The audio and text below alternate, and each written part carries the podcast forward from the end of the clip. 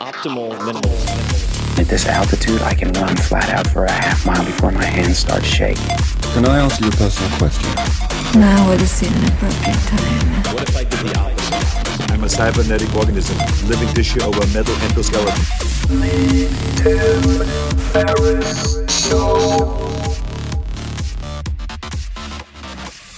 This episode is brought to you by Athletic Greens. I get asked all the time what I would take if I could only take one supplement. The answer is invariably athletic greens. I view it as all in one nutritional insurance. I recommended it, in fact, in the four hour body. This is more than 10 years ago, and I did not get paid to do so. With approximately 75 vitamins, minerals, and whole food sourced ingredients, you'd be very hard pressed to find a more nutrient dense and comprehensive formula on the market. It has multivitamins, multi mineral greens complex, probiotics and prebiotics for gut health, an immunity formula, digestive enzymes, adaptogens, and much more. I usually take it once or twice a day just to make sure I've covered my bases if I missed anything I'm not aware of. Of course, I focus on nutrient dense meals to begin with. That's the basis. But Athletic Greens makes it easy to get a lot of nutrition when whole foods aren't readily available. From travel packets, I always have them in my bag when I'm zipping around. Right now, Athletic Greens is giving my audience a special offer on top of their all in one formula, which is a free vitamin D supplement and five free travel packs with your first subscription purchase. Many of us are deficient in vitamin D. I found that true for myself, which is usually produced in our bodies from sun exposure. So, adding a vitamin D supplement to your daily routine is a great option for additional immune support. Support your immunity, gut health, and energy by visiting athleticgreens.com slash TFS. You'll receive up to a year's supply of vitamin D and five free travel packs with your subscription. Again, that's athleticgreens.com slash TFS, as in Tim Ferriss Show. athleticgreens.com slash TFS. With LinkedIn Jobs, we tap into a network of more than a billion professionals to help you find quality professionals quickly and easily for any role you need. Marketing wizards? Found them. Software engineers? Found. That project manager I could never seem to hire? And found. LinkedIn Jobs quickly matches your roles with candidates with the right skills and experience. In fact, 86% of small businesses get a qualified candidate within 24 hours. Post your first job for free and get started at linkedin.com slash acquire. That's linkedin.com slash acquire. Terms and conditions apply.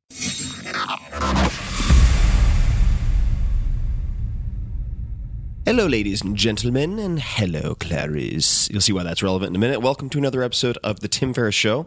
More specifically, welcome to another edition of The Tim Ferriss Radio Hour, where I share some of the habits and patterns of world class performers that I've identified after nearly 300, 300 guests on this podcast. This episode, we will explore fear specifically, managing, mitigating, overcoming, which is something I've personally spent decades battling with, of course, sometimes being paralyzed by, and fortunately, in more recent years, more and more overcoming. And this has been such a focal point of my life uh, for extended periods that my last TED talk focused on an exercise called fear setting, which is something that I have found to be a life raft and that I practice, I would say, at least once every month. And you can learn more about that at tim.blog forward slash TED if you want to see it. It's all free and all specked out for you. But aside from my personal experience, coming up, I'll discuss many different facets of fear or listen to tips and tactics and so on from folks such as Sir Richard Branson, founder and chairman of the Virgin Group.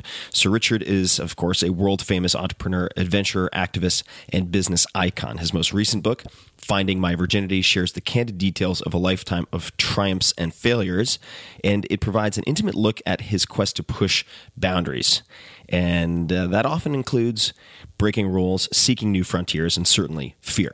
I suppose the most notable business failure that we've ever had was taking on Coca Cola uh, with Virgin Cola. And for a while, it really looked like we were going to um, topple Coke and Pepsi. I mean, we were outselling them in the UK. Then I talked to Maria Sharapova, who is the winner of five Grand Slam tennis titles. And that sense of, wow, everyone all of a sudden wants something. Everyone wants something that you have. Everyone wants to be a part of your success. I also discussed the relationship between courage and fear with movie star, director, and producer Vince Vaughn. I would get down and I would take four or five days and I would just not do anything and I'd, I'd lose my energy. Caroline Paul is our last guest. She is an author who has worked as a journalist and who also became one of the first female firefighters with the San Francisco Fire Department. And I look around and there was just three of us instead of four. And I remember thinking, I have to go back into that hallway. And the, the fear was paralyzing. So without further ado, let's jump into it. And we can begin with a bit of personal context on my part. For most of my life, I would say the driving values, if you will, have been security and lack of vulnerability. So it's been a very defensive posture for a very, very long portion of my life. Not all of it, but optimizing was done to maximize security, decrease vulnerability. And as was told to me recently by Tony Robbins, who I've had the privilege to get to know over the last few years, there are some values that the more we obsess over them and fixate on them, the less we perceive we have them. And those could be values or resources. For example, you have respect or you have security. The more you fixate on those things, the less you perceive you have uh, because you put on a lens through which you see constantly the transgressions, the slights, the violations, and so on. And if you were trying to, in my case, say, control everything for a very long time, the pro and con list, the analytics, the spreadsheets, all of that was to try to control as many variables as possible. And there is a place for control, but when you try to control everything, as I did for a very long time and still sometimes do, you end up in a position where you can be dominated by fear and or you can feel helpless and this has led me over decades to experience many extended depressive periods that has led to having a very close brush with suicide in college uh, which then led to the fear setting exercise that I mentioned earlier. And all of that for people interested uh, are spelled out both in text and video, all for free at tim.blog forward slash TED.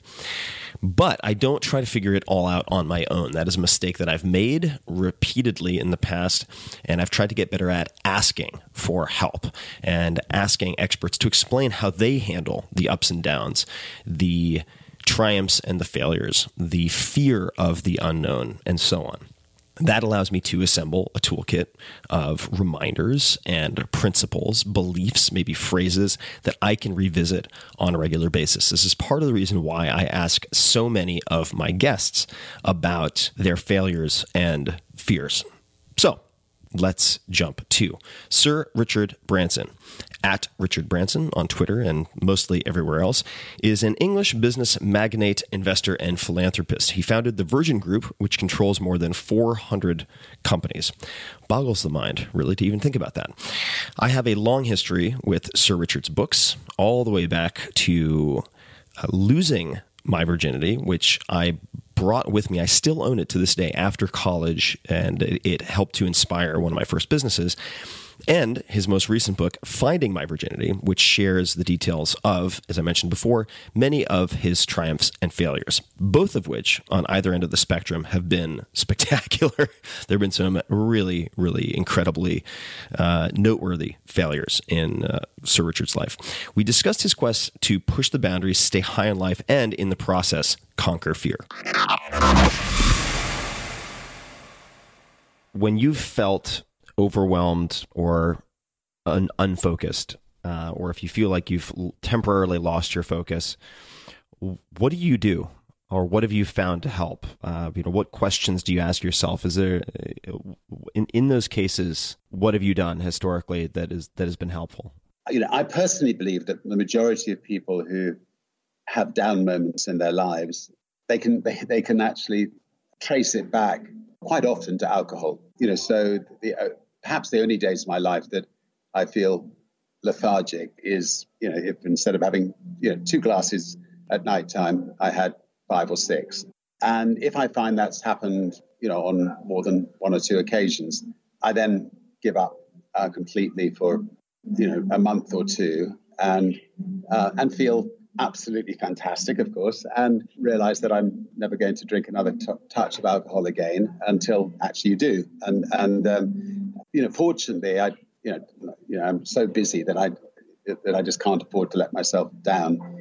um, too often. But my guess is that um, you, for, the, for the vast majority of people, you know, if you can if you can be high on life and fit and healthy and uh, and you know if you if you do find that um, that something like alcohol is uh, is, is is just beginning to beginning to, drift, to get, go a bit too far.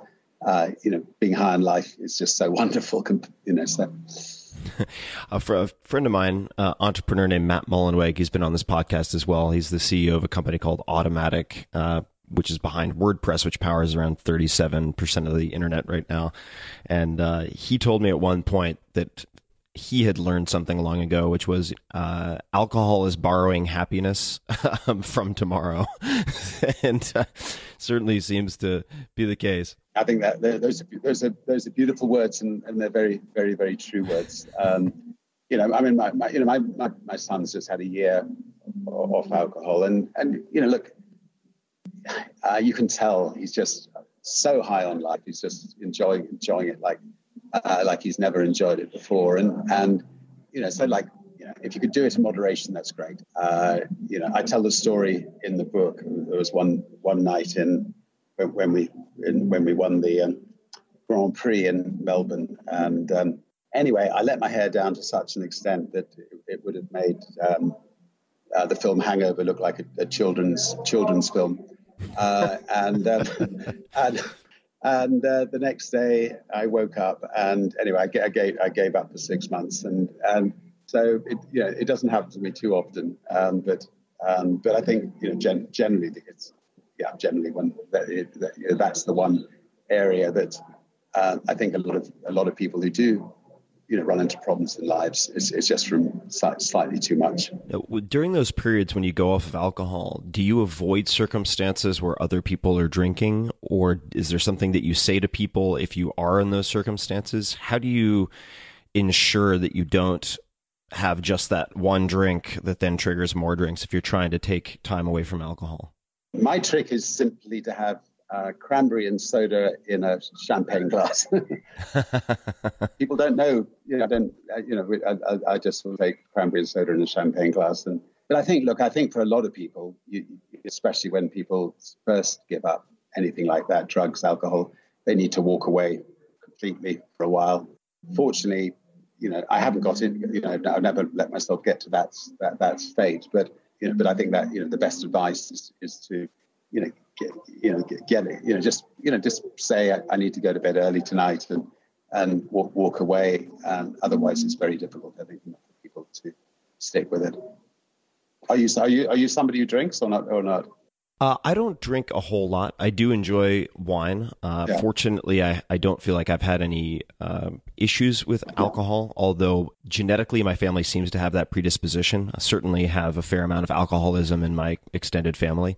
So I, do, I think about it quite a bit. I, I, can, I can tell that I think I have the potential to abuse it, but I haven't up to this point. I think that you and, you and I have such fascinating lives that, that um, you know, that, that, that is the best way of keeping you know keeping these sorts of things in check. You know, we just we want it. We, we, every day is so interesting that um, you're just not going to want to waste waste a day by you know let, let, letting something like that take over your life.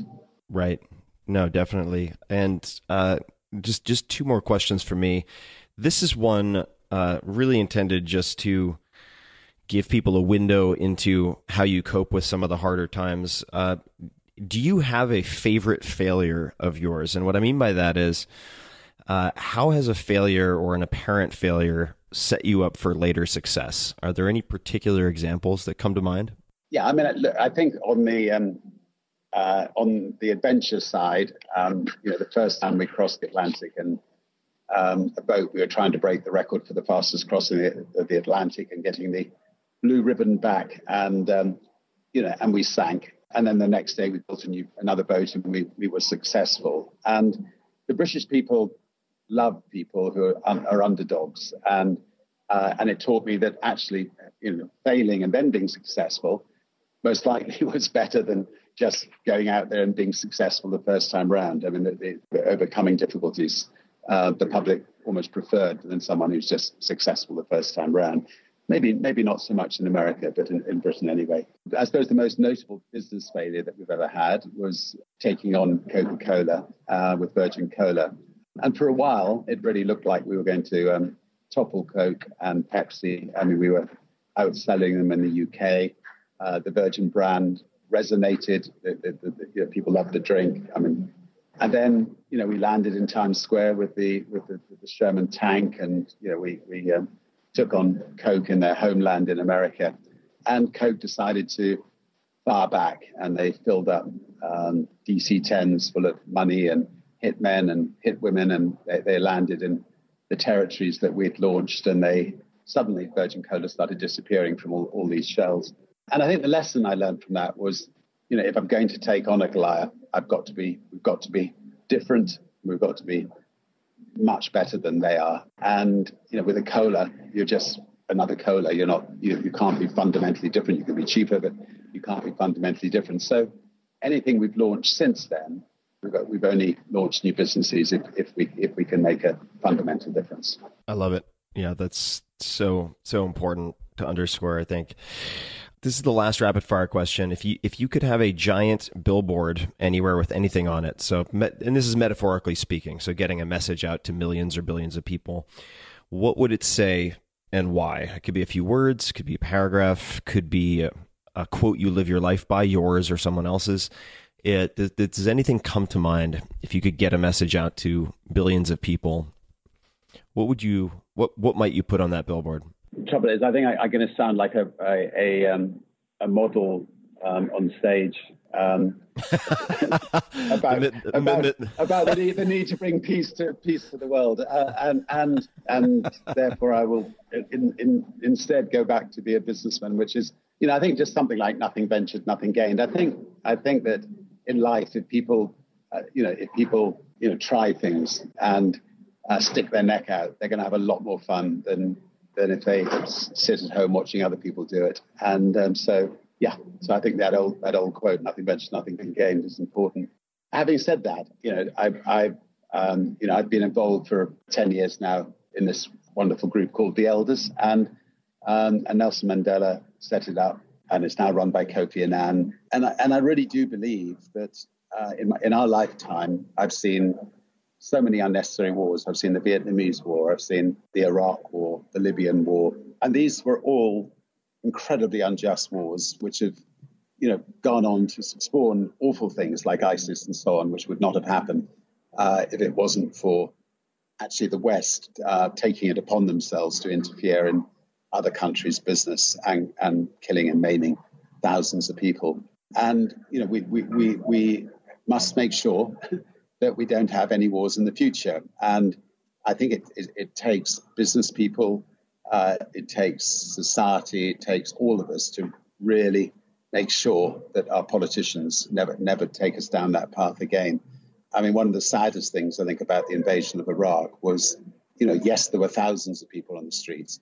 There should have been hundreds and hundreds of thousands, just like uh, the Vietnamese War, to to stop such a foolish um, excursion. You know, all, all conflict should be able to be resolved by negotiation. And, you know, even if you don't get exactly what you want out of it, um, that is better than better than the, the, the than all, all the bloodshed that flows from from conflict.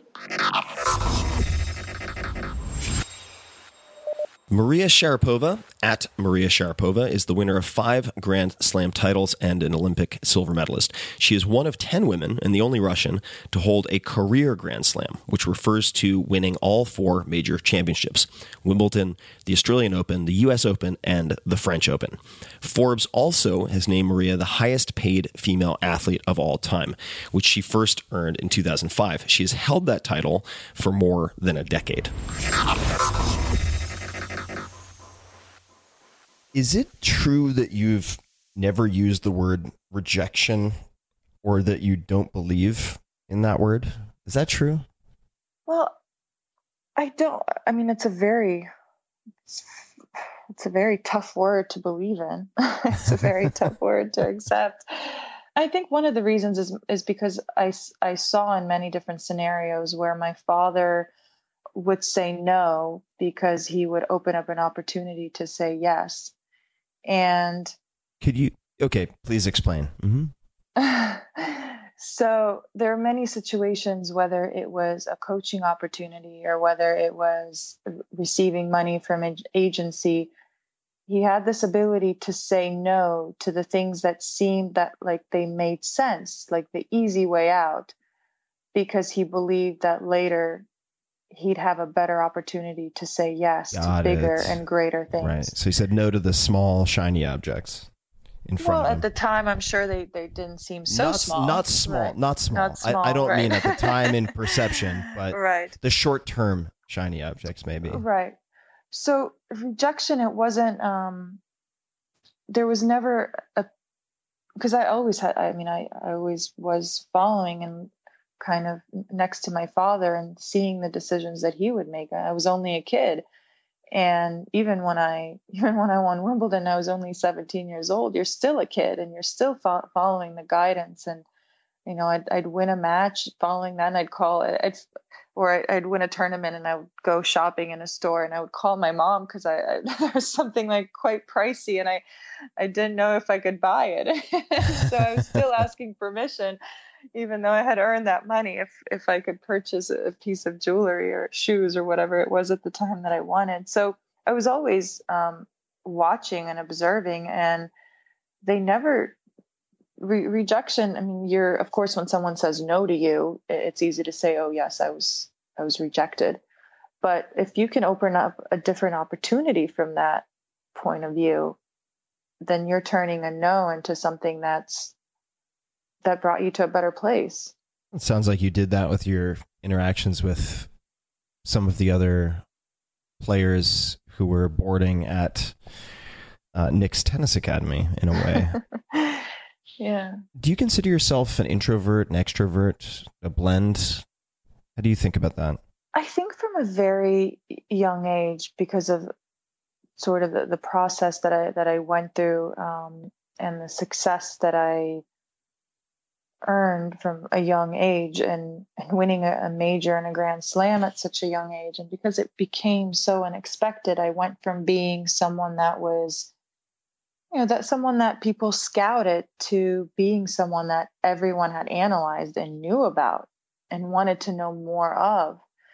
And i created this um you know I, I definitely put on these horse blinders because if i had not my mind would have been everywhere and I, I think it it would have been so easy to be distracted in, in those moments and situations and, and be pulled in different directions, which uh, it's it's a slippery slope. It's very dangerous, and as a young girl, it, it could have been a disaster to say the least. And so, I definitely remember. I, I remember the moment, and it was just a few matches before I, I won Wimbledon, where I was sitting down with my coach, and all of a sudden, I think, I think it was before the semifinals of that tournament, and all these tourists who had gotten credentials. They seemed like tourists. I didn't know who they were. Um, maybe they would have. Maybe they weren't. Maybe they were important agents or sponsors. But at the time, they just seemed like tourists that wanted a picture with me, and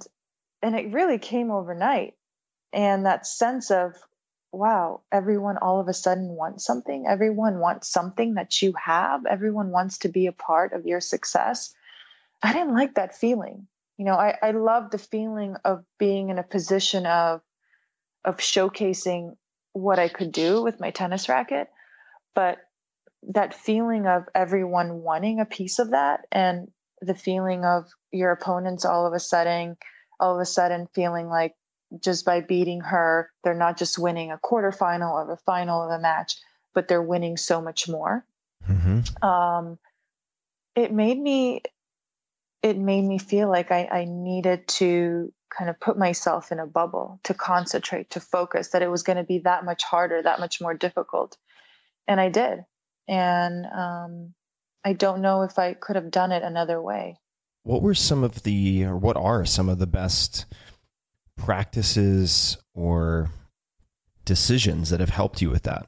Because, for instance, my friend Josh, I was mentioning earlier, Mhm. who became well known effectively overnight, particularly with the movie about his life uh, for chess, he could no longer compete uh, effectively after that because right. he would go to a chess tournament and there would be I'm I'm making up the age, but he's something like 13 or 14 and all of a sudden there are 20 girls who want his attention and a bunch of reporters right. and uh, he removed himself completely from the competitive scene. He's one of the most private people I know at this point.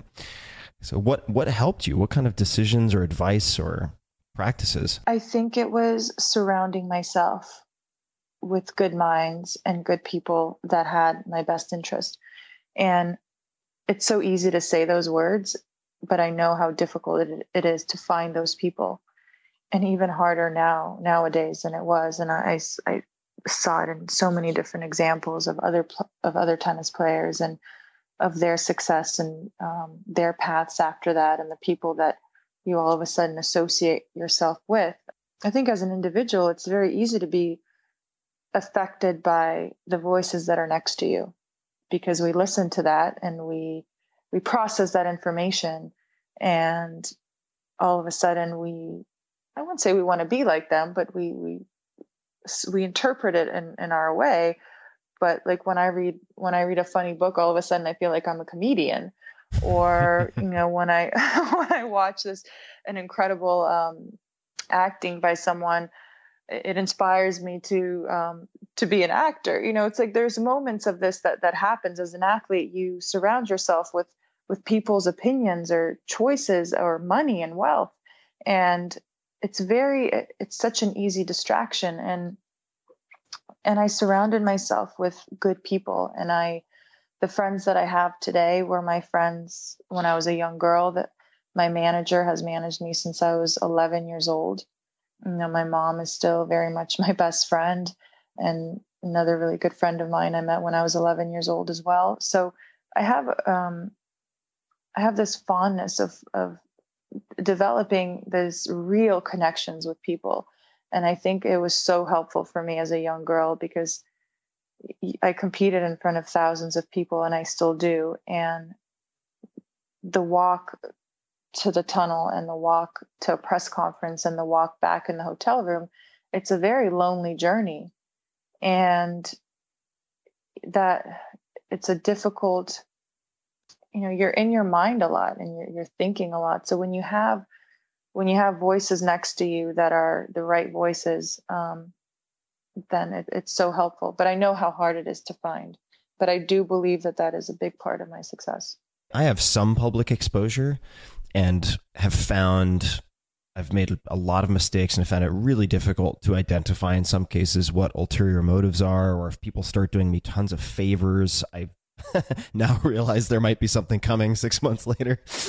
Uh, so I'm very hesitant to accept favors, but I can't even imagine the level. I mean, I'm playing t-ball and you're in the major leagues in the World Series when it comes to how many true. people want a piece of you. And how do you, for instance, assess someone if you say have coffee or lunch with them? What do you look out for or look for? I mean, how do you decide whether it's someone you want to see a second time or talk to a second time? Uh, I, if if anything comes to mind, and this is just because, yeah. quite frankly, you've had a lot more you practice. have a lot of requests. yeah, well, no, you've you've had well, a lot. You've had I a lot more practice than back I have. You sent. I was like, whoa.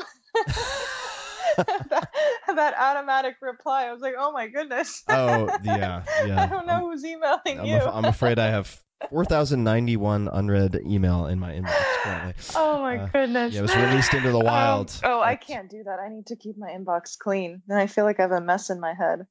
All right, well, we'll, we'll talk about that next. But in the meantime, um, Uh. so how do I choose? Um, I think it's about. I, I love meeting people and I love having conversation and I love being inspired. And you can get so much out of a conversation or about from ex- by exposing yourself to being in an unfamiliar territory. So with people, um, and I'll give you the, a big kind of an example that was I felt like it was important because I'm very much I'm always around the same people. So I have my team, which is my coach and my fitness coach and my trainer, and and we travel. I see them more than my family. We travel probably 200 and 60 days out of the year together breakfast, lunch, dinners, practice, training. Um, we know so much of each other and then you have a manager and then you come home and then you have your friends so i'm always surrounded by people that i know and that i trust and that i love which is incredible but i always think that as a as a human being and from a, a perspective of the mind and growth and um, intellectually when you're put in a situation where you're unfamiliar with people and you're unfamiliar with their stories or who they are and you have to ask questions and to get that out it makes you a much more interesting person. And so last year i, I put myself in this position um, where i had all this time off and it was during the summer and i signed up for these two business courses in boston at harvard business school and i was one out of the 40 students i believe in each of these courses and i stayed on campus and these were individuals who were CEOs and COOs of companies, of airlines, of Microsoft, of um, all these incredible brands. And I was by far the youngest and and um, probably the silliest and the less the least knowledgeable one in the room. But just by being with them, just by sitting with them, just by sitting with them at dinner, by asking them questions, by feeling a little bit uncomfortable I felt like at the end of those three weeks, I grew and I grew and and it wasn't that I mean there were definitely things that I learned that I, I'm applying and that I wanted to apply in my business. But the biggest thing I, I got out of it was that I grew as a person. I I became familiar in an, in a very unfamiliar territory. I still keep in touch with people in those in in, in the classes. Um, we have completely different lives. Um, they're CEOs of companies. They have, you know, three or four kids. Um, you know, they travel all over the place. And, and here I am, a 30 year old athlete. But there's so much respect in that room because we're all trying to learn and to grow. And so when I when you ask me like who are the people that you want to meet with or speak to or have a coffee with, I always think of that. And the people that I choose to be with are the people that I want to learn from and that I want to have a conversation with and not just about what they bought at the flea market or you know what they're going to how they're how they like their coffee but it's about the world and it's about education it's about people and and it's not about right or wrong. I don't always have conversation because i want to know what makes someone perfect and not I, I like to hear opinions. And i got out of that experience in boston and i no i felt like i grew. I felt like i stepped up and i got out of my comfort zone and and i followed up with them and um, and we still keep in touch about business and um, projects and things like that. So it was a very interesting experience personally for me vince vaughn at Wild West on Twitter is one of the most prolific actors, writers, and producers in the world. He's acted in more than 30 major motion pictures that have gone on to gross more than 1.7 billion at the box office. He's largely credited for redefining the R-rated comedy with his performance in the 2005 hit Wedding Crashers, which set the record for highest grossing R-rated comedy at the time. He is and will continue to be, I expect, one of the most sought after leading men in Hollywood. I met Vince because he listened to this podcast and he reached out through his production company, Wild West, to see if we might do a TV show together. Specifically, he had seen one of my first TED Talks. It was actually recorded at something called the EG, the Entertainment Gathering, where I talked about language learning, dance, and swimming three fears that I overcame using different toolkits with the help of mentors. And we discussed many different options, and we settled on a show that ended up being called Fearless, with the less in parentheses. And it's in parentheses because the objective of the show, where I interviewed everyone from David Blaine, the illusionist and endurance artist, to Kyle Maynard and Stewart Copeland of the police and so on. The objective was and is to teach people to fear less. Two words to fear less, which is trainable, not to be fearless, which is not the objective at all. You know, one great thing about failure is you realize it's not as bad as your mind makes it out to be. It's the fear is more crippling than the actual consequences. Mm-hmm. The consequences a lot of times feel almost relieving in a way because now you've faced it, you've gone through it, and that kind of takes that away from you.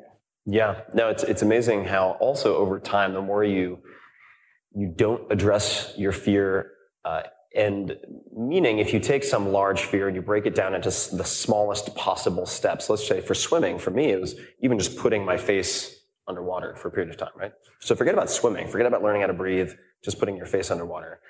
And then when you finally have the incentive, like this bet that I had with my friend, or rather this mutually assigned uh, New Year's resolution. With a deadline. What was that? With a deadline, yeah. With a deadline.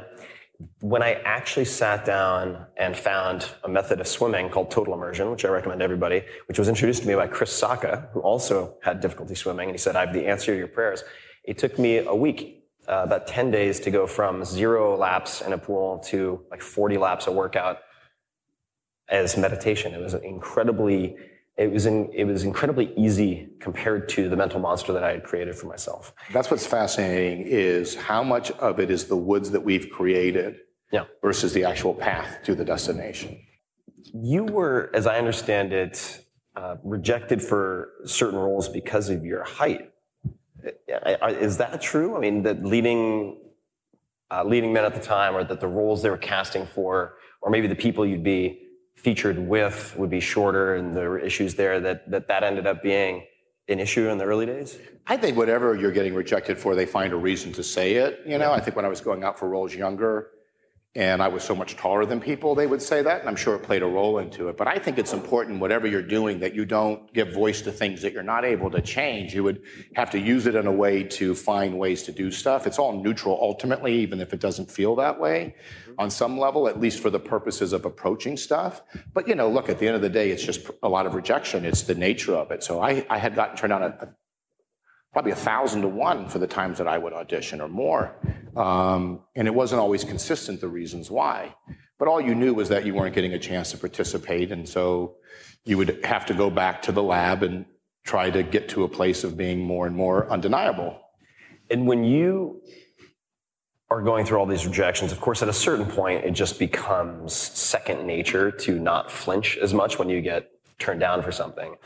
But if you were giving advice to, say, an up and coming actor who has some degree of talent but is getting rejected and they're they're really just feeling like they're getting punched in the face by the world, what would you say to that person?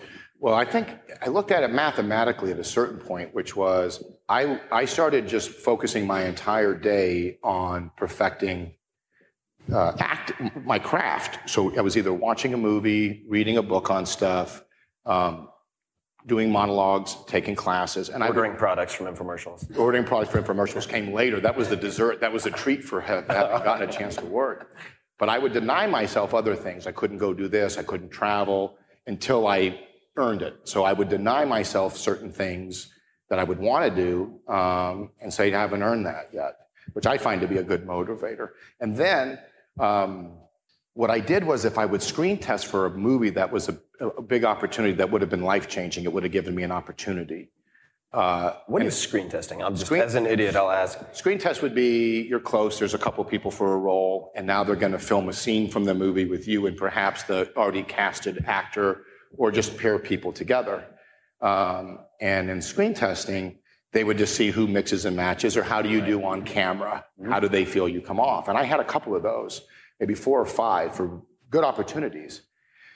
And when you don't get it, so you could go through seven or eight auditions to get to this point, it's between you and two or three other people. And when you don't get it, your day the next day doesn't change, meaning you still are going to get asked to go in for five lines on a television show or something smaller. There is no advancement as far as opportunity. You, you are just a person with the same credits you had.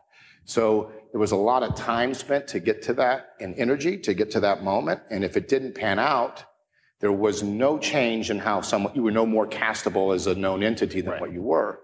So what would happen is when you would get that close and it wouldn't happen, at first, I would get down and I would take four or five days and I would just not do anything. And I'd say, oh, this is, I'm, I'd lose my energy.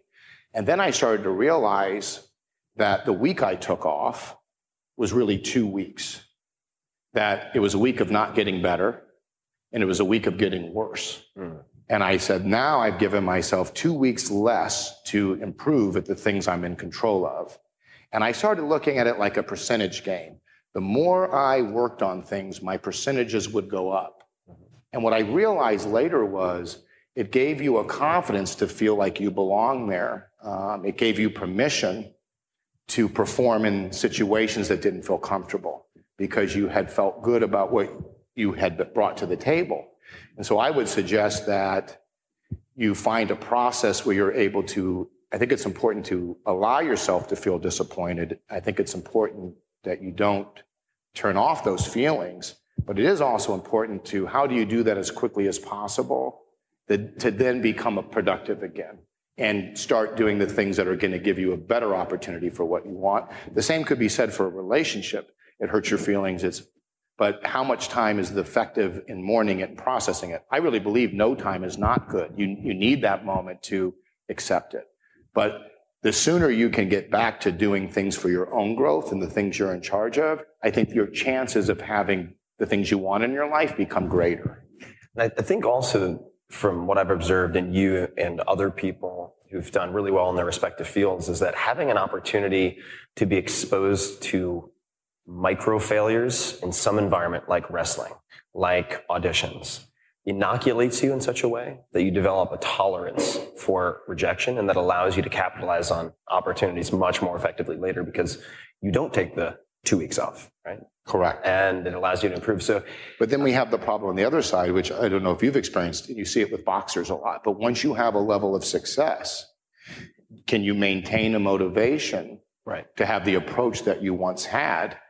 When the immediate needs are not there as strong? Sure. Because I think on some level, we all are looking for those things in life, how to let go of stuff and how to enjoy things in a more productive way. Could you talk about your car accident in high school? Sure, yeah. It's not something that we've talked about. No, I haven't talked about it much. What we were, uh, it was after school. I had played sports and then I had stopped. I had started getting more into acting, and it was during the day. And um, I was a passenger, and, and it was raining out, and the girl that was driving was swerving on the road, being cute. I remember her saying, "Don't swerve, don't, don't, you know, stop it." Uh, but she kept doing it. Uh, we were going maybe 35 miles an hour, and then we hydroplaned. And I woke up in a ditch. Uh, my thumb ripped up uh, real bad, and I couldn't move. My legs couldn't move. I had paramedics over me, and I had blood all around me. I was real concerned. My friend, I, I didn't have any idea how I looked. I wasn't tracking it. But my friend was real bloody. I said, "Is Sean okay?" They said, "Yeah, he's all right." They got me in the ambulance. And then they couldn't get a hold of my parents at first because they were work traveling, and so I just remember being in a lot of pain. Um, there was a moment you didn't know what the ramifications were. I had a com- small compression, which turned out to be nothing in my back, but uh, and uh, the aesthetic of uh, my thumb being uh, injured, I, at the time I didn't. I mean, it's now just a very bad scar on the back side of it, and thankfully I have the thumb and can move it. But there's a, a pad that was gone, so uh, that was. Um, that was challenging because it really made me evaluate the oldest cliche that, you know, without your health, you, ha- you don't have anything. So I really got the experience of feeling like, well, what if I can't move around or people go outside and play and things I had taken for granted. Um, and then this, the anything physical that is different that you're used to in a certain way, I think at first it's uh, natural to feel insecure about it. And here I was in, at that time knowing I wanted to pursue being an actor and entertainer. So it was a gift in, you know, um, processing things and putting your focus on other things. And you started to realize the power of your own inner dialogue uh, as far as what you were creating or not. So there was a lot of gifts in it ultimately. But at the time, it was, I feel lucky for it in that it was without real consequences. It was a, it was a, um, nice learning uh, gift in a way. So just to, uh, we're going to talk a lot about that inner dialogue and self-talk, but I want to touch on a few things that are around that same time period. And uh, as maybe a preface to that, I will say that Vince is one of the most consistently curious people I've ever met, which is saying a lot because my job is to interview curious people. and to give you an idea, we were just backstage uh, getting mic'd up, and he had questions about something called the Marcelotine. So Marcelotine is a choke that's used in Brazilian Jiu-Jitsu by the Michael Jordan slash Wayne Gretzky of grappling. His name is Marcelo Garcia. So I was backstage choking Vince about 10 minutes ago, and there were a lot of very nervous looks. Very effectively, I will. Yeah, it's a good choke. Very Marcelo good knows what he's doing.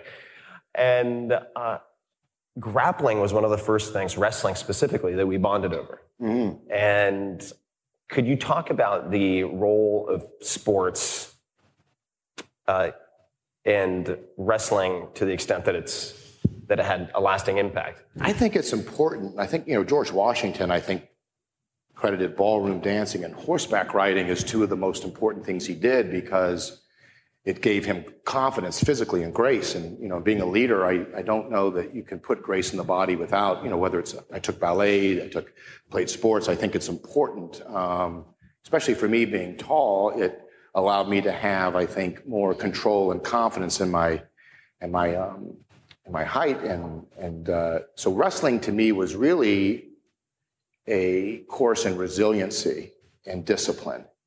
Uh, I would have loved to have played other team sports, but it was I was very good at wrestling for whatever reason, and I wasn't as accepted in some of the team sports. So wrestling is very much a loner sport. Um, if you're on a team bus, you kind of joke around and laugh. On a wrestling bus, everyone is dead silent. Partially because they're all dehydrated from cutting weight. You're cutting weight, and you're going to get in a fight in front of your school or people you don't know. It's like you shake hands, and it's like you're going. to You know, there's no one missed a block. You got you got beat, right? And you are dehydrated. It's odd in, in that you're growing, and yet you're trying to maintain a weight. As I mean, it's especially when you're doing it when you're younger. It's very challenging, but. I really felt that I got, and there's, you know, you would come out of playing football feeling like you were in shape, and then you would go in wrestling and you would realize you're not in any kind of shape because if you just wrestle, it's exhausting. And then the only other thing you can do is run. And in the winter in Illinois, that meant hallways and stairs.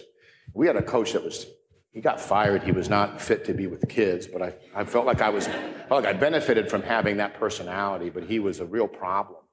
But I remember. I feel like we need a little more elaboration so people's minds don't go crazy.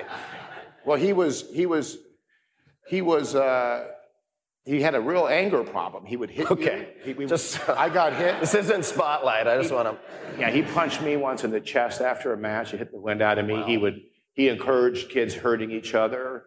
But it seemed normal at the time, you know. Uh, He was like the Cobra Kai. Yeah, he was like Cobra Kai. It was crazy. He had his own emotional issues. So we would win a meet like 60 to 6 or whatever it was. And he would be angry over the few mistakes. And he would, it was, at some point, you just heard the emotion being poured on you.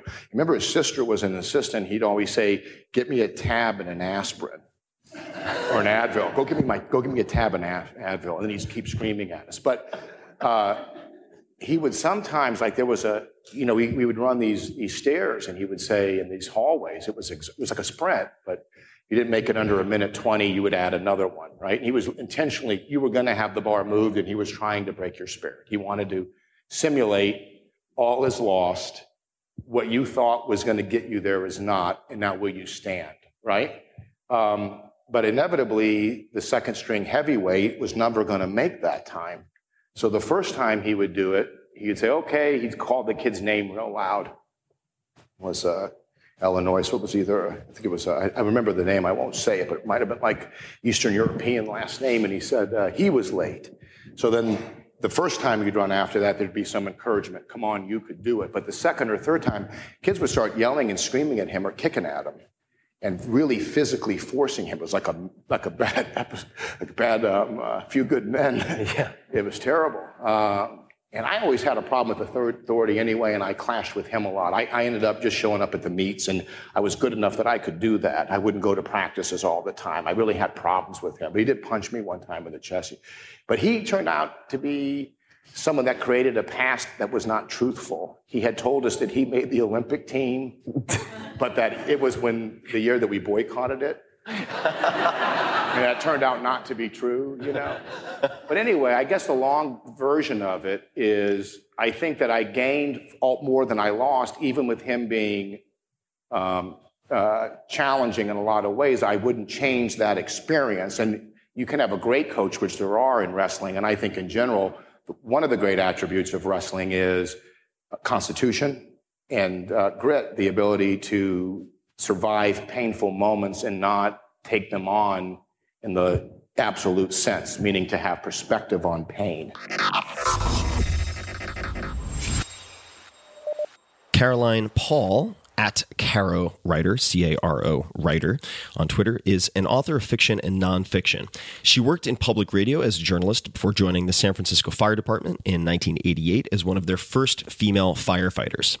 She worked most of her career on Rescue 2, where she and the crew were responsible for search and rescue and fires. Rescue 2 members were also trained and sent on scuba searches. She has some horrifying stories of pulling out decomposing bodies, rope and rappelling rescues, surf rescues, confined space searches, all hazardous material calls, and the most severe train and car wrecks.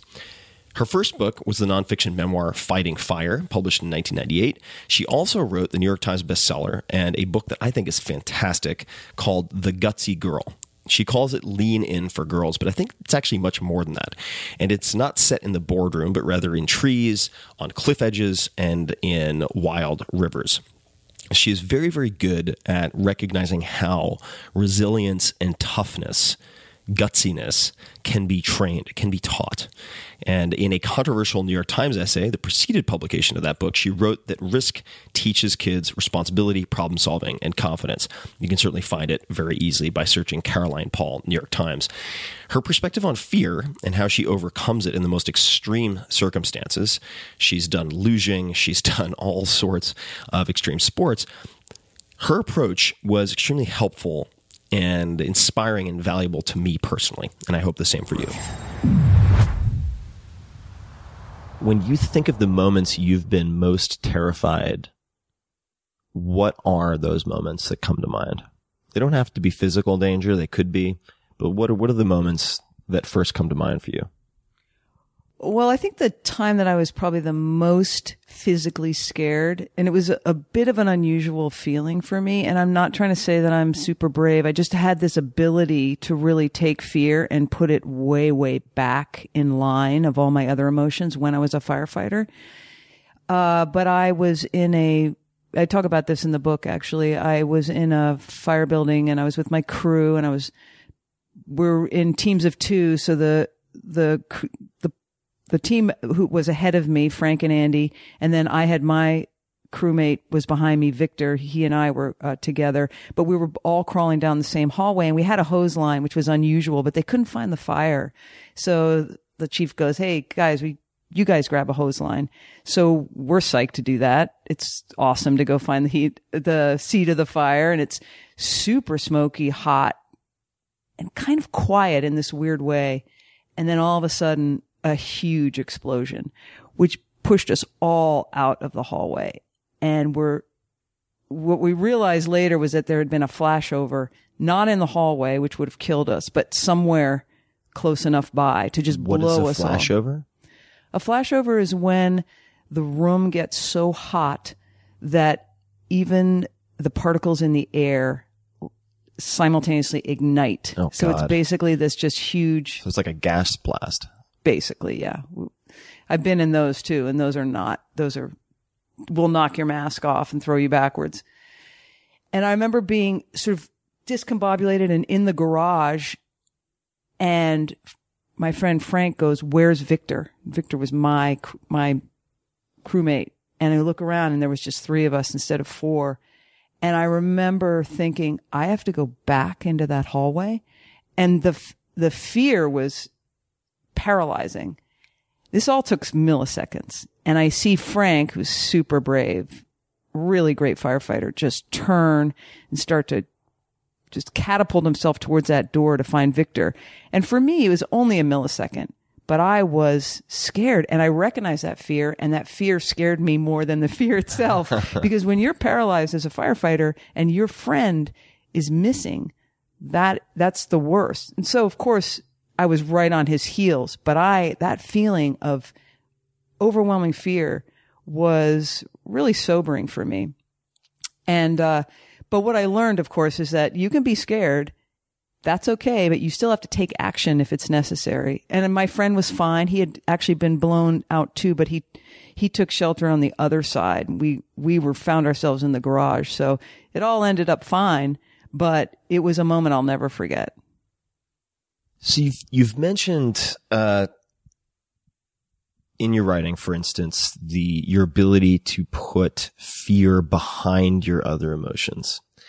And the story that comes to mind for me is the, uh, and we, we don't necessarily have to go into the details of this right now, but the climbing of the Golden Gate Bridge, which by the way, folks listening, illegal. I wouldn't recommend doing it. Especially Uh, now after 2001. yeah. They will They- shoot you. Yeah, they will shoot you. Yeah. So not It was all a lark in the 90s, but not anymore.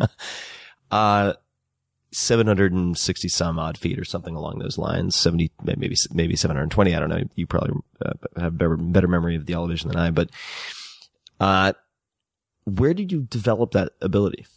Or how did you develop that ability? Like for someone listening who's like, God, you know, I'm so fearful. How can I develop that same ability to take, say, courage or desire or whatever it might be, enthusiasm, and try to put it in front of this dominant emotion that I have and default emotion, which is fear. What would you, what would you say to them? And I guess that's two questions. How do you develop it and what would you say to them? But you can tackle it any way you'd like.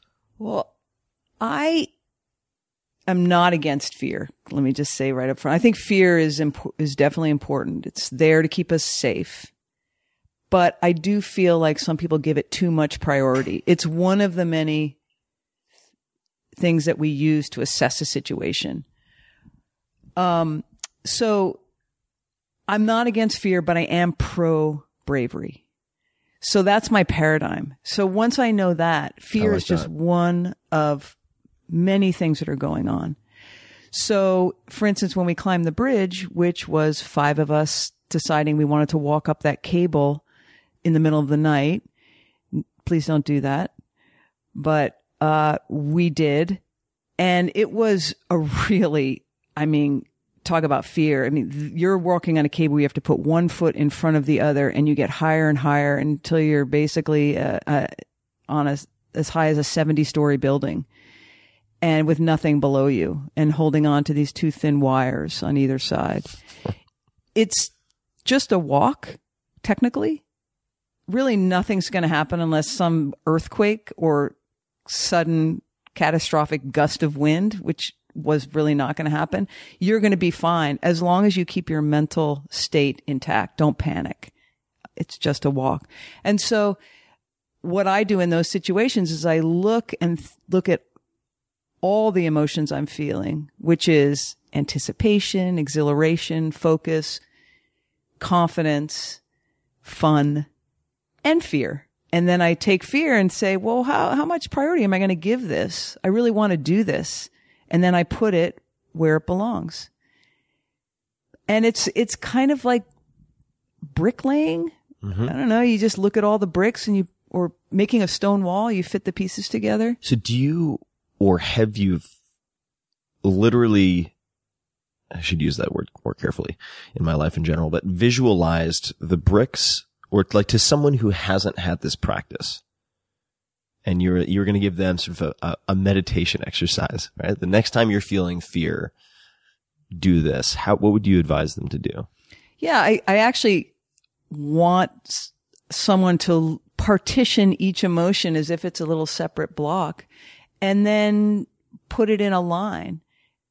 Because once you not only look at your emotions, but also assess your own skill and the situation, often things change. I mean, we're scared, supposedly. I hear people say, I'm so scared of fill in the blank, picking up an insect.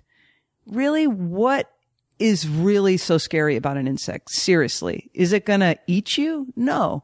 So you, as long as you stop and really look, I think people's lives will change kind of radically, especially for women, because women are very, very quick to say they're scared. And that's something I really want to change. This is Caroline Paul, and I'm really happy to be back with all of you and Tim on the Tim Ferriss podcast for round two. And you sent me a bunch of questions and I'm going to answer some of them. Thanks so much. Let's just dive right in. So no name asked, if you're trying to change your relationship with fear, where do you start? It's hard to face it when it's breathing down on you. Any tips? Well, first of all, congratulations on changing your relationship to fear.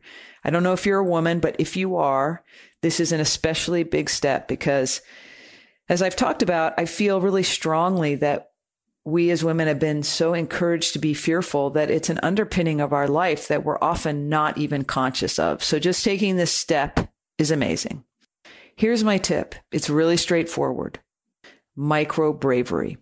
Because here's a concept that a great organization calls girls leadership really uh, articulated to me, which is that bravery is learned. And like anything learned, it just needs to be practiced. And the way we practice things is to start small. So micro bravery. This is what they call it. I love that. Micro bravery is basically t- breaking down um, your fears into either smaller steps or just start starting small with any fear. And the reason we want to do that is because, well, first of all, you become aware of what it feels like to be fearful. Because here's the truth. And I think I talked about this on the podcast before, but fear feels a lot like excitement, has the same physiological characteristics of, you know, high heart rate, the sweat, nervous tension. And so often what we do, especially as women, because we're really not taught to discern the nuances of fear because we aren't taught to value bravery like men are. So we aren't taught to really move through it. Uh, is that it feels so similar to excitement that we often mistake the fact that we're not actually completely subsumed with abject fear. We actually are feeling fear and other things, excitement, exhilaration, anticipation, curiosity, things that really will open up our life and that actually is telling us, Hey, this, this new experience is going to be kind of cool. But because, and again, often it's women, we don't, we haven't practiced bravery. So we don't really understand what we're feeling in times of stress or when we're pushing outside our comfort zone. So when you practice bravery, and really what you're practicing is micro bravery, you get really uh, comfortable and you start to understand what fear feels like. And you start to discern all the nuances of that emotion. So the second thing you become knowledgeable about is uh, what bravery is because I think a lot of women don't really have a sense of what that feels like either. In fact, I like to to turn around maybe even this question and say, well, it's not really changing a relationship to fear. It's changing a relationship to bravery.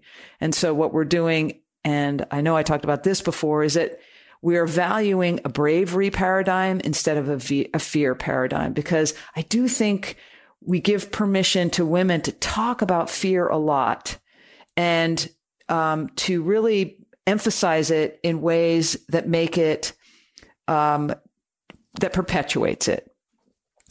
The last thing um, you do is when you're practicing microbravery, you really start to develop a process of moving from fear to bravery. And that process, when you use it in small instances, you can apply when you confront fear in bigger instances. And that can be an emotional fear and that can be fear at, uh, you know, in, in, in your workplace. And that can also be fear in the outdoors. Now, when you practice micro bravery, I really want kids to practice it in the outdoors because it's really fun, the outdoors. And it's a really great way to understand uh, that line between being scared and then excitement and then going to bravery because it's just more obvious than if you're trying to practice in a more emotional situation. But as adults, I know you already know whether you like the outdoors or not. This is not about like, oh, you have to be in the outdoors to be brave. Not true. You guys who are not so much outdoorsy can practice in uh, at home or in the workplace. Small acts of micro bravery. Again, Really important. This is something you start small so that you really get to know yourself and bravery better. An analogy might be deciding you're going to run a 5K. You don't just go run a 5K on the day of the race. You practice and you practice in small increments. You start by walking. You start by, then you proceed to running a little bit. You get the picture. So it's you breaking it down. And in that way, you're training and you're training to understand your body like a runner and you're training to understand your own mind.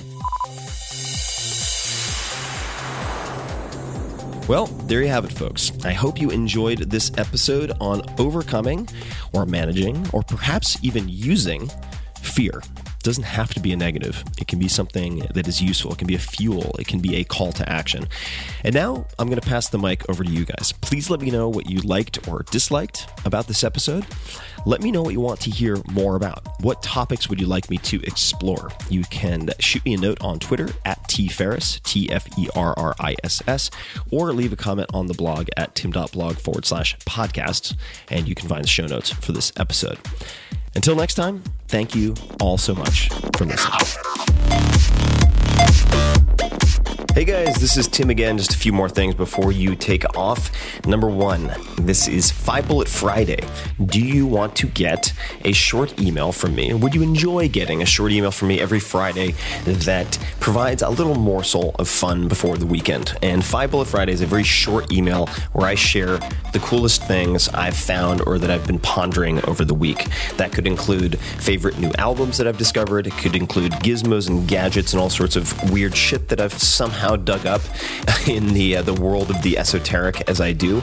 It could include favorite articles that I've read and that I've shared with my close friends, for instance.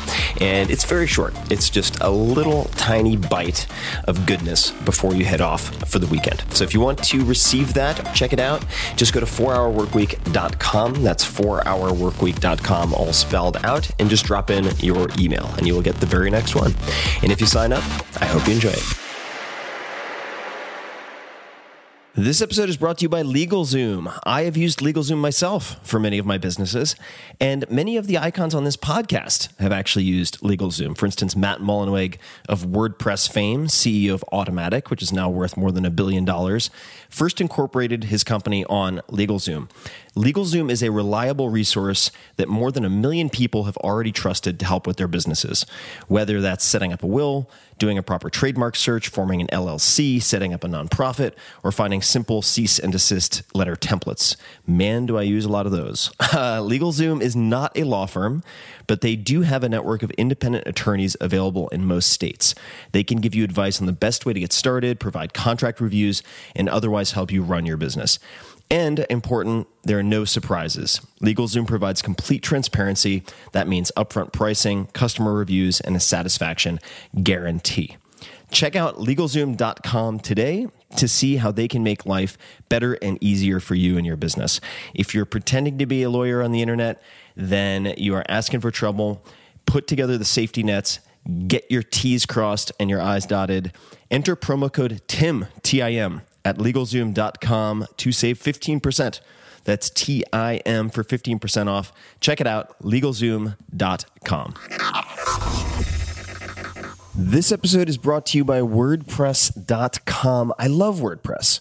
I have used it for so many years. It's my go to platform for blogging and creating websites. I use WordPress.com for everything every day. My site, tim.blog, is built on it. The websites for my books, including Tools of Titans, Tribe of Mentors, it's all on WordPress.com. And the founder, Matt Mullenweg, one of my close friends, has appeared on this show many times. Just search Matt Mullenweg Tequila Ferriss for quite an exciting time. Whether you're looking to create a personal blog, a business site, or both, you can make a really big impact right out of the box when you build on WordPress.com. And you'll be in good company. It's used by The New Yorker, Jay Z, Beyonce, 538, TechCrunch, TED, CNN, and Time, just to name a handful. And one of my friends at Google, who shall remain nameless, has told me that WordPress.com offers the quote, best out of the box SEO imaginable, end quote. And that's one of the many reasons that nearly 30% of the internet is run on WordPress. You do not need experience or to hire someone. That's perhaps the best part. WordPress.com guides you through the entire experience. They have hundreds of designs and templates that you can use. And it's easy to get started. There's no need to worry about security, upgrades, hosting, any of that. They offer 24 7 support and they're very, very responsive. If you have questions, they get right back to you. And this allows you to create the highest quality with the least amount of headache and friction. So if you're building a website, period, when my friends come to me and ask what I use, what I recommend they use, the answer is WordPress.com. So check it out. If you want to get started today, learn more with a 15% discount off any new plan. Go to wordpress.com forward slash Tim to create your website and find the plan that's right for you. So learn more. Take a look. WordPress.com forward slash Tim for 15% off a brand new website. Check it out.